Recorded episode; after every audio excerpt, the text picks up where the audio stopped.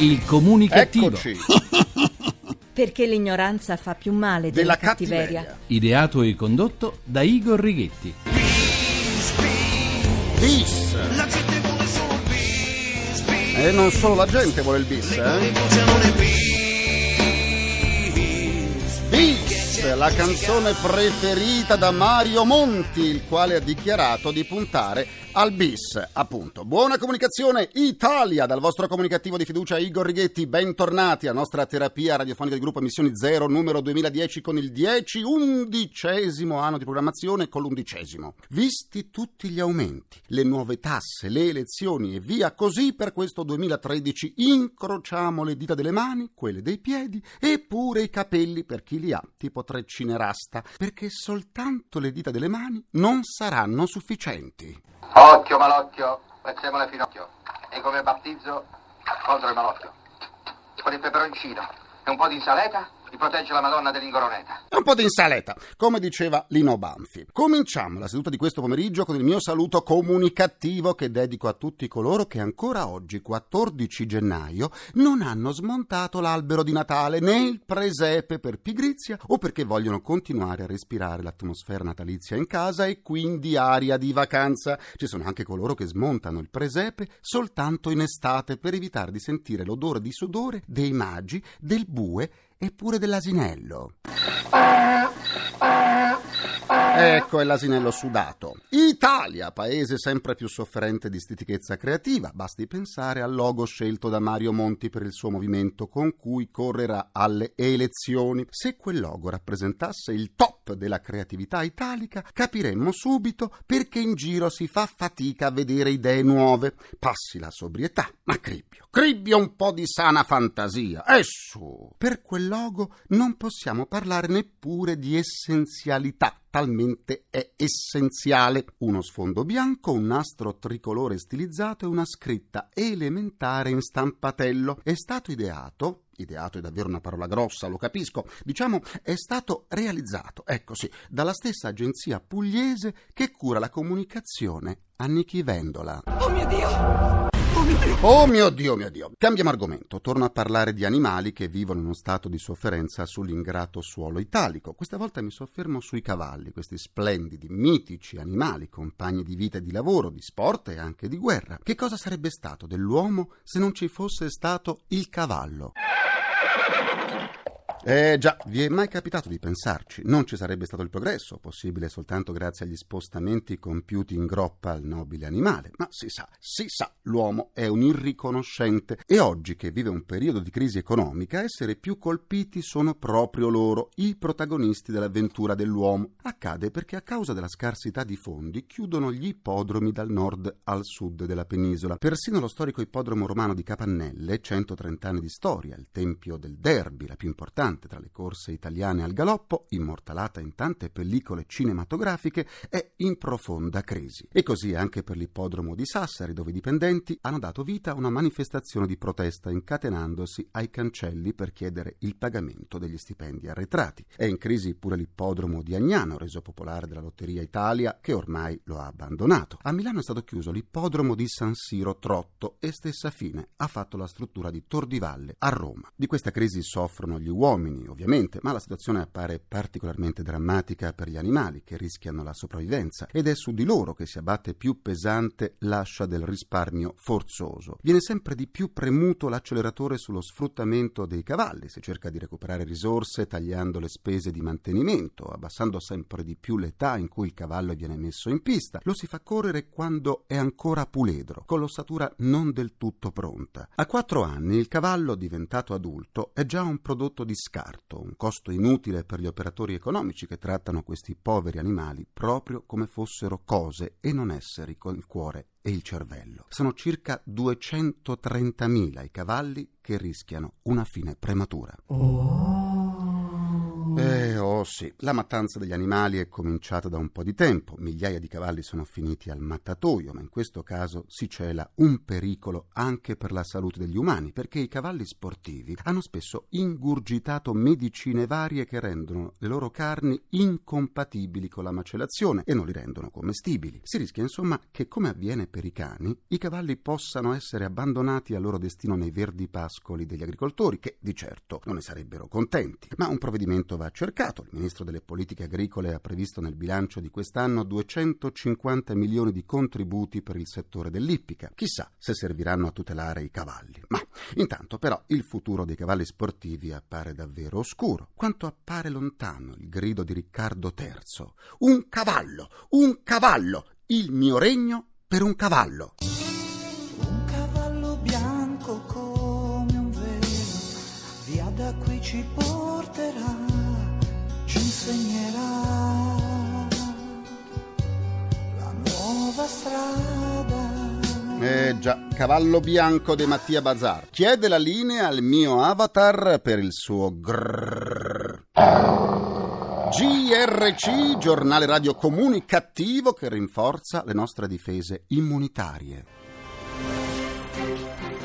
Il comune di Viareggio ha deciso di spostare la data della sfilata storica dei carri di Carnevale dal 24 febbraio al 3 marzo. La decisione è stata presa in considerazione del fatto che il 24 febbraio in Italia si terranno le elezioni politiche. Forse a Viareggio avranno pensato di evitare agli italiani che nello stesso fine settimana ci fossero due carnevalate? Eh già. L'ex terrorista Cesare Battisti, condannato all'ergastolo in Italia ma uomo libero in Brasile da giugno 2011, dovrebbe essere assunto quanto prima nel sindacato CUT vicino al partito dell'ex presidente della Repubblica Brasiliana Lula. Forse in quel sindacato pensano che un uomo come Battisti possa essere utile per tutelare i propri iscritti perché è un grande, ma grande esperto di scappatoie? Eh, forse. Per riascoltare le sedute del comunicativo andate sul sito comunicativo.rai.it dove potrete anche scaricarle in podcast e sentirle in caso di Alluce Valgo, perché io valgo. Ecco, vi aspetto pure sulla pagina Facebook del comunicativo, facebook.com slash il comunicativo. C'è mia nonna su Facebook La nonnina è sempre lì, dalla pagina Facebook del comunicativo. Oggi i comunicativi Maurizio Paoletti, Roberto Salemme, Gabriella Morosini, Roberto Latti, Michela Tamiello, Milli Pellegrini, Elio Viola, Licia Masi e Michele Denaro che oggi compie 11 anni e assieme ai suoi genitori Jimmy e Gisella ascolta il comunicativo da quando è nato. Insomma, un comunicativo d'OCG. È il momento del promo del nostro concorso nazionale per aspiranti conduttori radiofonici. La radio è di parola.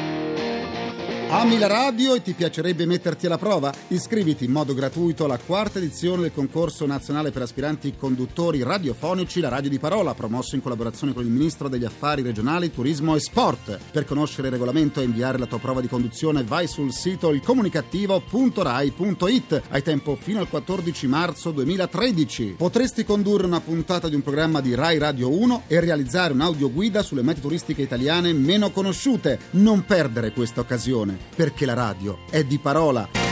Stanno arrivando decine di MP3 da tutta Italia. Continuate a inviarceli e vinca il migliore. Continuiamo la terapia, tutto cambia, si evolve, così è anche per la nostra lingua. Testimone dei cambiamenti è il dizionario Zingarelli che anno dopo anno si aggiorna inserendo nelle proprie pagine le nuove parole entrate nell'uso comune. Ne parliamo con il curatore, do la buona comunicazione al professor Mario Cannella. Comunicazione anche a lei e a tutti gli ascoltatori. Quante sono le nuove parole entrate nell'ultimo anno a far parte della nostra lingua? Siamo tra le 1000 e le 1500 se intendiamo che parole nuove non sono solo le singole parole, ma anche gli usi nuovi di parole già nel vocabolario. Perché tanti neologismi? Ma non sono tanti, Eh, la lingua eh, si evolve, la società si evolve o si involve, queste sono valutazioni di merito. Comunque eh, senza nessuna valutazione di merito, con grandissima velocità, eh, succedono cose nuove, i termini si moltiplicano, i mezzi di comunicazione di massa fanno egregiamente il loro mestiere e le parole sono tante. Un lessico sempre più ricco dunque, ma quanto incidono i contributi provenienti dal mondo dei giovani? Precisiamo una cosa, lo Zingarelli non è una raccolta di neologismi o un repertorio di neologismi, è un vocabolario che si proietta al futuro, cioè è destinato a essere letto tra 10 anni, 15 anni, 20 Certo. anni, 30 anni. Ricordiamo che si compiono i cent'anni della nascita dello Zingarelli, almeno il contratto tra Nicola Zingarelli e il suo editore. Quindi si guarda in là e si cerca di inserire nel vocabolario le parole che entrano in un uso consolidato. Allora, il linguaggio giovanile per definizione è un linguaggio volubile, è un linguaggio volatile, spesso di gergo, eh, spesso fa eh, intenzionalmente eh, rinchiuso in un aspetto identitario, insomma, che, che esclude gli altri. Ecco. Perciò le parole che entrano nel vocabolario l'italiano sono relativamente poche, provenienti dal gergo giovanile e eh, sono quelle che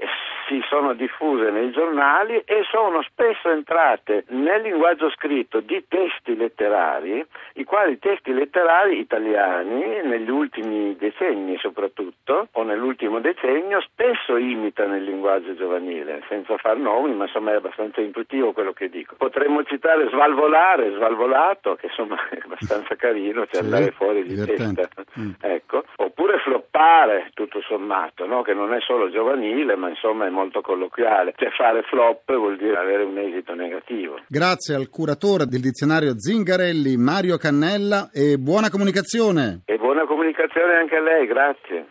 Mamma, au mamma, mamma, au mamma, mamma, au mamma, au mamma, au mamma. A un mamma, ora immergiamoci nella TV di ieri e di oggi con l'autore televisivo Maurizio Gianotti che ci sta aspettando.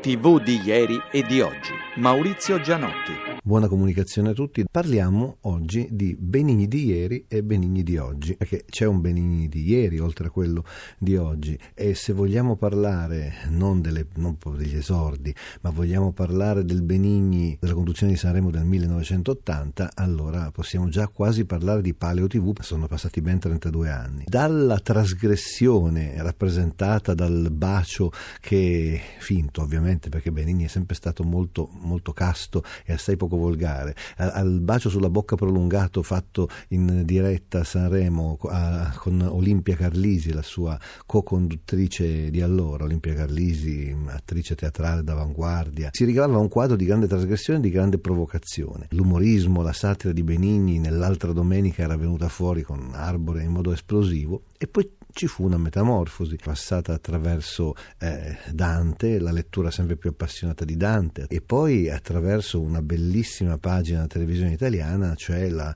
eh, lettura, l'esegesi, l'interpretazione fatta in modo da essere compresa da tutti del testo dell'inno di, di Mameli. E fino al lunedì 17 eh, dicembre quando Benigni ha, almeno secondo me, scritto una delle pagine migliori della televisione, della storia della televisione, cioè la sua appassionata eh, rilettura dei principali articoli della Costituzione. Ecco, Benigni ha fatto qualcosa di veramente straordinario in queste occasioni, secondo me, perché ha saputo dare e rileggere eh, per gli italiani quello che solitamente gli italiani eh, per distrazione, forse per pigrizia, non, non leggono. Eh, Ci sono quegli argomenti sui quali non si riflette. Effettivamente, pensateci un po', ma chi di noi aveva pensato al significato, eh, al di là delle polemiche che ci sono state qualche anno fa sulla scelta dell'inno, ma chi di noi aveva pensato al vero significato delle parole, dei versi dell'inno di Mameli?